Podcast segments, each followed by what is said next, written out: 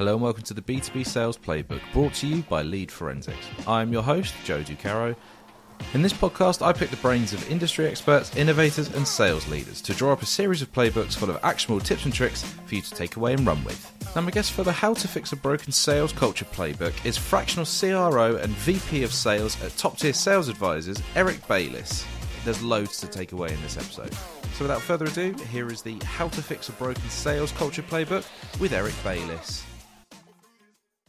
very quickly, let's just start off defining our terms. What's the definition of a sales culture and why is it important for a business's success? A sales culture is a way of life. It's a way of life to to really run a sales team and run a, a company that everybody feels that they are part of something. They are part of something. They're engaged in something. And being engaged in something is very important because you'll get the most out of somebody. The more that somebody's engaged, the better that they're going to be as an employee, the better they're going to be to the company, the better they're going to be to their customers.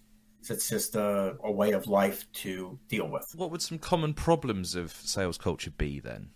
Presumably, so think, lack of engagement from yeah. I think it's lack of engagement. I think it's lack of respect. I think it's not having common goals. It's not having goals that are set forth and really just upfront. Not being communicative. It's a process where you have to be communicative upfront so people know what the expectations of their position is, their expectations within the company, their expectations with their customers. And if you set the right foundation with expectations, people will engage. How can a business assess and evaluate their current sales culture? How do they know that there's a problem to be solved? So I think if people are not communicating on the team, they're not engaged and they're not working together in a collaborative manner, then you know, Houston, we have a problem. You know, that expression, Houston, we have a problem. And I think it's become more apparent today because you're going across generations, you're going across communication styles, you're going across demographics. Very important to really analyze it to see what kind of culture do you actually want. Do you want a collaborative culture? Do you want people to know that their opinions are are important, warranted? Do you want people to speak up and take a leadership role within the organization? So how would you suggest that that companies and businesses go about fostering the kind of culture that they want and what really are the key aspects to creating a strong sales culture? I think it starts from the top. It starts from the chief executive officer on down and the leadership team. And the leadership team all has to be on the same page of what they want. They have to be in lock sync together with what their expectations are of their employees, having the right systems in place, having the right technology in place, having the right people in place and get to know their people, what their wants, their desires, their goals, both from a personal perspective and a professional perspective. If I was a new leader on a team, I get in on day one. The first thing I would ask is from my people is, what do you expect of me? But here's what I expect of you. But what are your goals from a personal and a professional perspective that we can work on together? And the old expression, there's no I in team, has really become the new expression because there is no I in team anymore because you all have to work together. And if you truly have sales culture within your company that's driven by the chief executive officer, I think it comes down to there are two types of people in a company those who sell and those who support those who sell. And I think if you have those types of people within the company, I think you're going to be successful. Those are more of a sales driven environment where, you know, growth is important, but it's not the utmost importance. It's one of the components that is going to be needed for success. What you've inadvertently done there, Eric, is you stumbled across a sort of catchphrase. As I've recorded many podcasts, the thing that keep, it keeps coming back time and time again, so it must be true, is that people buy from people. Yes. I think your initial thing is if it was day one, what I'd go and say to the team, what do you expect of me? What do I expect of you? That you know what? You are exactly right, Joe. I think it's become an expression I'm going to call sales empathy, where you go in and you know what the customer needs and wants, and you mm-hmm. have and you're empathetic towards their goals. Everybody has challenges today. Every business is going through challenges. As a salesperson, you, you really need to know those challenges and you have to be in tune with those challenges. It's not just your product or service is the greatest and you're the greatest commercial. It's not that. You have to mm. be able to meet the customer's common goals and work with the customer on why your solution addresses their common goals.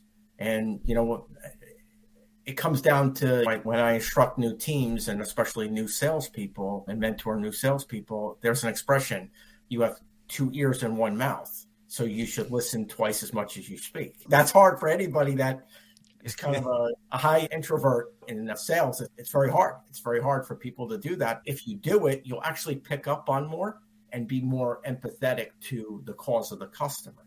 And it does come back in your teams when building your teams if you foster that culture of going into meetings and not speaking as the leader. You don't have to speak all the time. Hear from your people what their wants are, what their needs are, where they need the help. And that expression, I'm here to help. There's a, a show on TV that just got canceled. And there was a medical director, and he would always say, I'm here to help. My name is Max. I'm here to help. But I think if more people did that in sales, I think it's they would be more successful. So there you go, everybody. Listen to this. Start your cold calls with, "Oh yeah, I'm Joe. I'm here to help." it's not necessarily empathy isn't necessarily to a, someone who's not experienced in sales. Empathy is not necessarily the first sort of emotion or concept or idea that jumps to mind when it comes to sales, is it? So uh, I, I imagine it can be quite surprising to find that actually fostering that exact idea or that notion is so forefront in today's sales game. I think it's become more apparent today than ever because buyers are across generations, they're across demographics. It's the changing world. And especially, we just came out of two and a half years of a pandemic where different ways to contact people. And people weren't accessible, they weren't picking up the phone, they weren't in tune with things I think knowing more about your customer and people do buy from people. And yes, your product could be the greatest thing since sliced bread, but at the end of the day, if you cannot connect with your prospect or your customers, not going to happen. Just to continue that, that that train of thought, then, how can businesses effectively train, develop their sales teams to embody that very culture? So it starts with when they look at hiring people is hiring the right people that are going to fit in the right culture. And it's starting with asking questions of you hire for i call it the two a's attitude and aptitude. Is you can't teach attitude you can't teach the right attitude. And aptitude can they work within your culture? Or they do they have the right mindset to to adapt to what you need? And i think it's getting to know a person rather than drilling a person on their skills and their experience and all of the other things that turn into an interrogation during an interview. I think it should be a conversation. And can you see having lunch or having this person over your house for a barbecue on a Sunday? That kind of thing. that kind of thing at the end of the day is those are the types of people you want on the team because I think you can stretch them. You can stretch people outside their comfort zone if you're in the proverbial foxhole with them as a leader. You have mm. to be in that foxhole with them today. You have to. And they want to feel that they'll invest their time, but you as a leader also have to invest in them and you have to be vested in their success. Absolutely. It goes back again to the empathy side of things. Also, happiness is happiness in the workplace. That's probably something that, again, you don't necessarily jump to when you're thinking about sales. But no, I mean, you don't listen. I grew up in the '90s. I'm not afraid to say it in sales, where we were we were all focused on one thing: getting ahead in our careers, making the most money. We were motivated by that, nice toys and nice cars and all the other nice things, nice trips. And but I think it's changed. I think you've seen a, a change in paradigm today to more people want to feel like they're part of something, they're growing something, they're having an impact. For me personally, when I go in to work with new teams, it's how can I have the most impact on them, both from a professional perspective and a personal perspective. At the end of the day, is really creating that culture of people are going to feel wanted, they're going to feel needed, they're going to feel engaged every day. Engagement is tough. We live in a remote world. A lot of people are working remotely. Is how do you people how do you get people engaged? I've I've dealt with remote teams for years, and one of the things that I did was everybody got a phone call every day. And it was just the, how are you? And then just shut up. Not, don't say anything. It's, yeah, I want to hear the kid spilt the milk at breakfast. He spilled the cereal. The dog went through the door. I want to hear that. I want to hear, okay, so now I know what I'm going to get out of him or her for the day. Mm-hmm. And okay, so we can joke around about it or we can work through it. I think it's working through those challenges together that you will get the most out of people the authenticity of it. You don't want them to say, "Oh yeah, no, I've made 175 calls just from nine to ten o'clock." No, you, yeah. absolutely right. You want to hear the kid drool over the walls, and I've got to clean that up now. So. listen, eh, people have become, I would say, more human about it, more human about what goes on in people's lives, and there there are things outside of their their work life and you want to hear about it. You want to hear about it because you then have a better connection with people. It's about mm. connecting with people and being able to help them, being help them through good times and bad times. And my successful teams that I've um, helped run, we all knew each other. We were, I hate to use the expression of family. Families have good days and bad days. Even in my family, we have good days and bad days and work through them together. If somebody has a challenge, you pick them up. You pick them up, know how to motivate them in a positive manner, and work through those challenges together less Wolf of Wall Street, more Waltons. Really. Yeah, you know what? But at the end of the day, you can work with somebody and commonly have goals in place to to get them there. One of the things on my teams, I was very fortunate to work with some great salespeople that I was able to mentor that went on to become sales leaders. And it's some of the things that I'm most proud of. It's not the my personal accomplishments, it's accomplishing through others. And when you become a leader, I tell everybody that it's you're taking a step back now. You're taking a step back and you're helping people get to another level in their career. It's not all about you. The I me generation is over. I think if you realize that as a leader, you will get the most out of people. You will just get the most out of people and they will do things for you that they probably wouldn't have done. I think they get out of their comfort zone and they, I don't say it's work harder, but get to a point where they may stretch themselves to do things that they wouldn't have done. I think this next question I'm going to ask you is probably the one that intrigues me the most because I think we all understand sales is a competitive business, it's a competitive industry.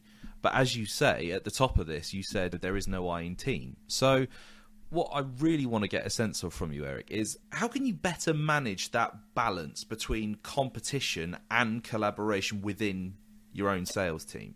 Yeah, so I think you want to foster collaboration on the team. You want to foster competitiveness because people in sales need to be competitive. You got to want to win. There's an old expression is do you hate losing more than winning? And yes, if you hate losing, you'll learn from your mistakes on the team. If you learn from something and you'll be able to share that experience with others on the team so that doesn't happen again, that's where you want to be. I think you can be competitive without being cutthroat. You don't have to be, everybody doesn't have to be number one. Salespeople are typically type A people, and getting all type A high performers on the same team is a challenge. And you work through those challenges, but the leader sets the tone.